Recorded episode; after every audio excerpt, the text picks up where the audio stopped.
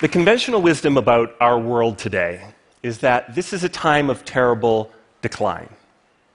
And that's not surprising given the bad news all around us from ISIS to inequality, political dysfunction, climate change, Brexit, and on and on. But here's the thing, and this may sound a little weird. I actually don't buy this gloomy narrative. And I don't think you should either. Look, it's not that I don't see the problems. I read the same headlines that you do. What I dispute is the conclusion that so many people draw from them, namely that we're all screwed because the problems are unsolvable and our governments are useless. Now, why do I say this? It's not like I'm particularly optimistic by nature.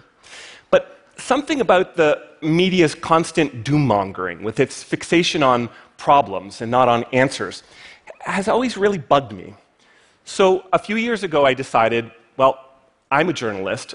I should see if I can do any better by going around the world and actually asking folks if and how they've tackled their big economic and political challenges. And what I found astonished me. It turns out that there are remarkable signs of progress out there, often in the most unexpected places. And they've convinced me that our great global challenges may not be so unsolvable after all. Not only are there theoretical fixes, those fixes have been tried, they've worked, and they offer hope for the rest of us. I'm going to show you what I mean by telling you about how three of the countries I visited Canada, Indonesia, and Mexico overcame three supposedly impossible problems. Their stories matter because they contain tools the rest of us can use, and not just for those particular problems, but for many others too. When most people think about my homeland, Canada, today, if they think about Canada at all, they think cold, they think boring, they think polite, they think we say sorry too much in our funny accents. And that's all true. sorry. But Canada is also important because of its triumph over a problem currently tearing many other countries apart immigration. Consider Canada today is among the world's most welcoming nations, even compared to other immigration friendly countries. Its per capita immigration rate is four times higher than France's, and its percentage of foreign born residents is double that of Sweden. Meanwhile, Canada admitted 10 times more Syrian refugees in the last year than did the United States.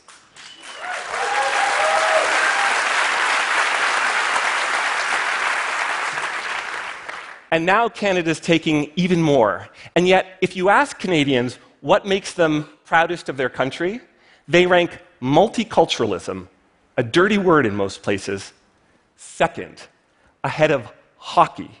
hockey. In other words, at a time when other countries are now frantically building new barriers to keep foreigners out, Canadians want even more of them in. Now, here's the really interesting part Canada wasn't always like this. Until the mid 1960s, Canada followed an explicitly racist immigration policy. They called it White Canada.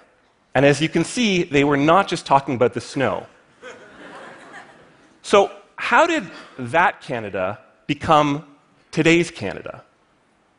Well, despite what my mom in Ontario will tell you, the answer had nothing to do with virtue. Canadians are not inherently better than anyone else. The real explanation involves the man who became Canada's leader in 1968, Pierre Trudeau, who's also the father of the current Prime Minister. The thing to know about that first Trudeau is that he was very different from Canada's previous leaders. He was a French speaker in a country long dominated by its English elite. He was an intellectual. He was even kind of groovy. I mean, seriously, the guy did yoga. He hung out with the Beatles. And like all hipsters, he could be infuriating at times. But he nevertheless pulled off one of the most progressive transformations any country has ever seen. His formula, I've learned, involved two parts. First, Canada threw out its old race based immigration rules and it replaced them with new colorblind ones that emphasized education, experience, and language skills instead. And what that did was greatly increase the odds that newcomers would contribute to the economy. Then, part two, Trudeau created the world's first policy of official multiculturalism to promote integration and the idea that diversity was the key to Canada's identity. Now, in the years that followed, Ottawa kept pushing this message. But at the same time, ordinary Canadians soon started to see the economic, the material benefits of multiculturalism all around them. And these two influences soon combined to create the passionately open minded Canada of today. Let's now turn to another country and an even tougher problem Islamic extremism. In 1998, the people of Indonesia took to the streets and overthrew their longtime dictator, Suharto. It was an amazing moment, but it was also a scary one. With 250 million people, Indonesia is the largest Muslim majority country on earth. It's also hot, huge, and unruly, made up of 17,000 islands where people speak close to 1,000 languages. Now, Suharto had been a dictator and a nasty one, but he'd also been a pretty effective tyrant, and he'd always been careful to keep religion out of politics. So experts feared that without him keeping a lid on things, the country would explode, or religious extremists would take over and turn Indonesia into a tropical version of Iran. And that's just what seemed to happen at first. In the country's first free elections in 1999, Islamist parties scored 36% of the votes and the islands burned as riots and terror attacks killed thousands. Since then, however, Indonesia has taken a surprising turn. While ordinary folks have grown more pious on a personal level, I saw a lot more headscarves on a recent visit than I would have a decade ago. The country's politics have moved in the opposite direction. Indonesia is now a pretty decent democracy. And yet, its Islamist parties have steadily lost support from a high of about 38% in 2004 down to 25% in 2014. As for terrorism, it's now extremely rare. And while a few Indonesians have recently joined ISIS, their number is tiny. Far fewer in per capita terms than the number of Belgians. Try to think of one other Muslim majority country that can say all those same things. In 2014, I went to Indonesia to ask its current president, a soft spoken technocrat named Joko Widodo, why is Indonesia thriving when so many other Muslim states are dying? Well, what we realized, he told me, is that to deal with extremism, we needed to deal with inequality first. See, Indonesia's religious parties, like similar parties elsewhere, had tended to focus on things like reducing poverty and cutting corruption. So that's what Jokowi and his predecessors did too, thereby stealing the Islamist thunder. They also cracked down hard on terrorism. But Indonesia's Democrats had learned a key lesson from the dark years of dictatorship namely, that repression only creates more extremism. So they waged their war with extraordinary delicacy. They used the police instead of the army. They only detained suspects if they had enough evidence. They held public trials. They even sent liberal imams into the jails to persuade the jihadists that terror is un Islamic. And all of this paid off in spectacular fashion, creating the kind of country that was unimaginable 20 years ago. So at this point, my optimism should, I hope, be starting to make a bit more sense. Neither immigration nor Islamic extremism are impossible to deal with.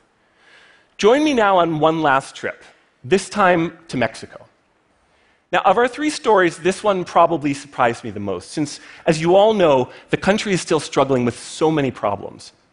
And yet, a few years ago, Mexico did something that many other countries, from France to India to the United States, can still only dream of. It shattered the political paralysis that had gripped it for years.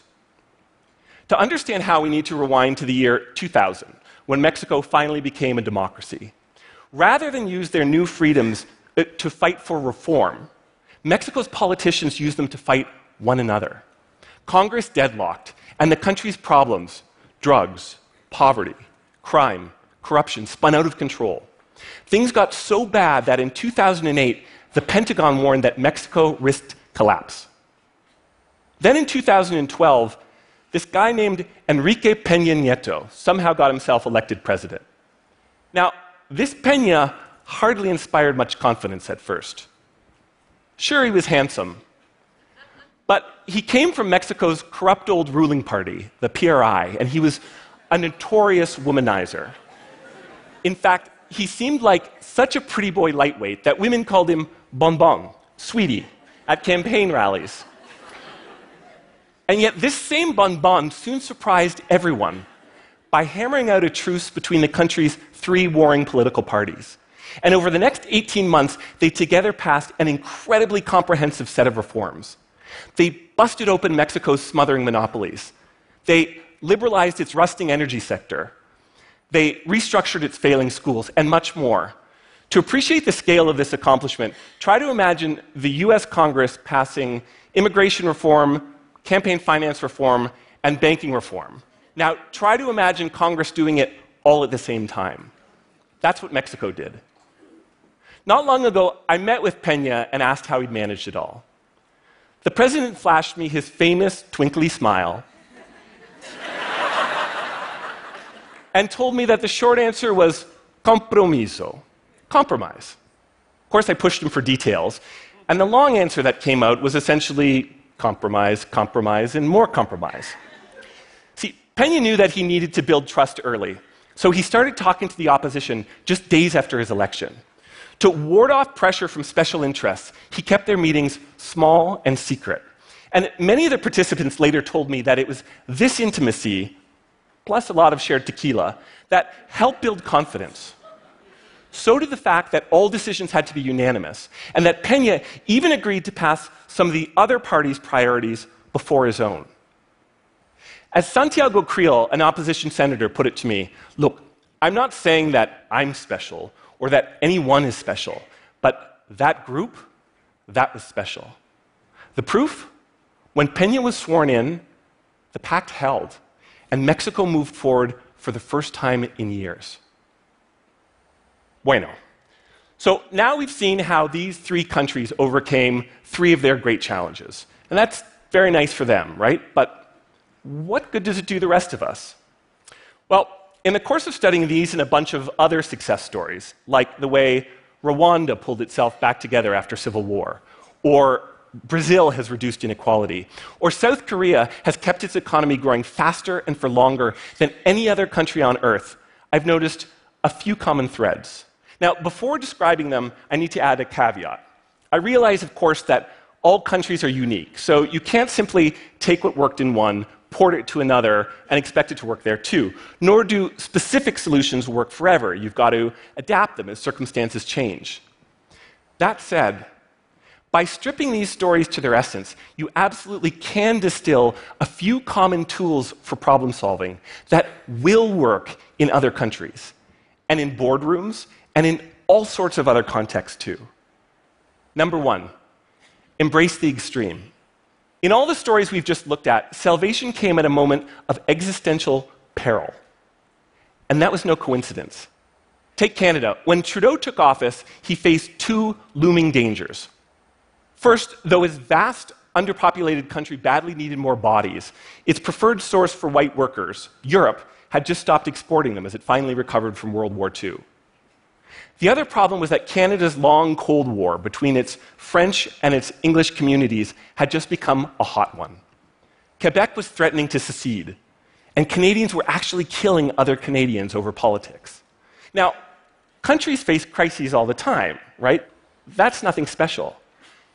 But Trudeau's genius was to realize that Canada's crises had swept away all the hurdles that usually block reform. Canada had to open up. It had no choice. And it had to rethink its identity. Again, it had no choice. And that gave Trudeau a once in a generation opportunity to break the old rules and write new ones. And like all our other heroes, he was smart enough to seize it. Number two, there's power in promiscuous thinking. Another striking similarity among good problem solvers is that they're all pragmatists.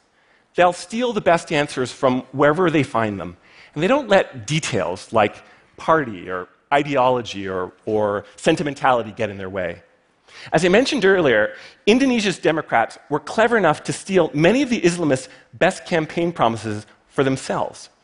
They even invited some of the radicals into their governing coalition. Now, that horrified a lot of secular Indonesians.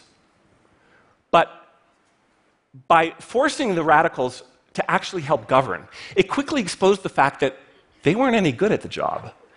And it got them mixed up in all of the grubby compromises and petty humiliations that are part of everyday politics. And that hurt their image so badly that they've never recovered. Number three, please all of the people some of the time. I know I just mentioned how crises can grant leaders extraordinary freedoms.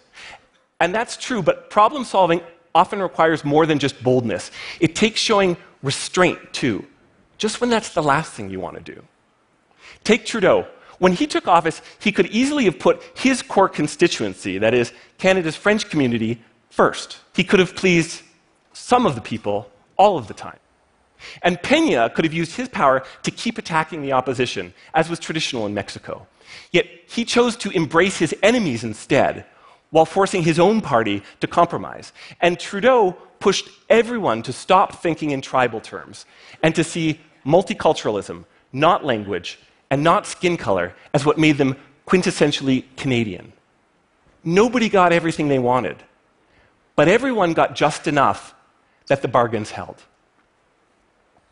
So at this point, you may be thinking, okay, Tepperman, if the fixes really are out there like you keep insisting, then why aren't more countries already using them? It's not like they require special powers to pull off. I mean, none of the leaders we've just looked at were superheroes. They didn't accomplish anything on their own, and they all had plenty of flaws. Take Indonesia's first democratic president, Abdurrahman Wahid. This man was so powerfully uncharismatic that he once fell asleep in the middle of his own speech. True story.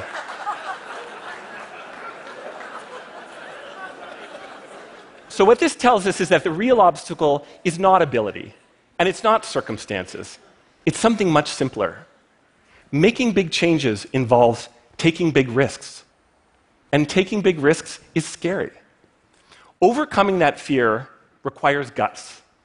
And as you all know, gutsy politicians are painfully rare. But that doesn't mean we voters can't demand courage from our political leaders. I mean, that's why we put them in office in the first place. And given the state of the world today, there's really no other option. The answers are out there, but now it's up to us to elect more women and men brave enough to find them, to steal them, and to make them work. Thank you.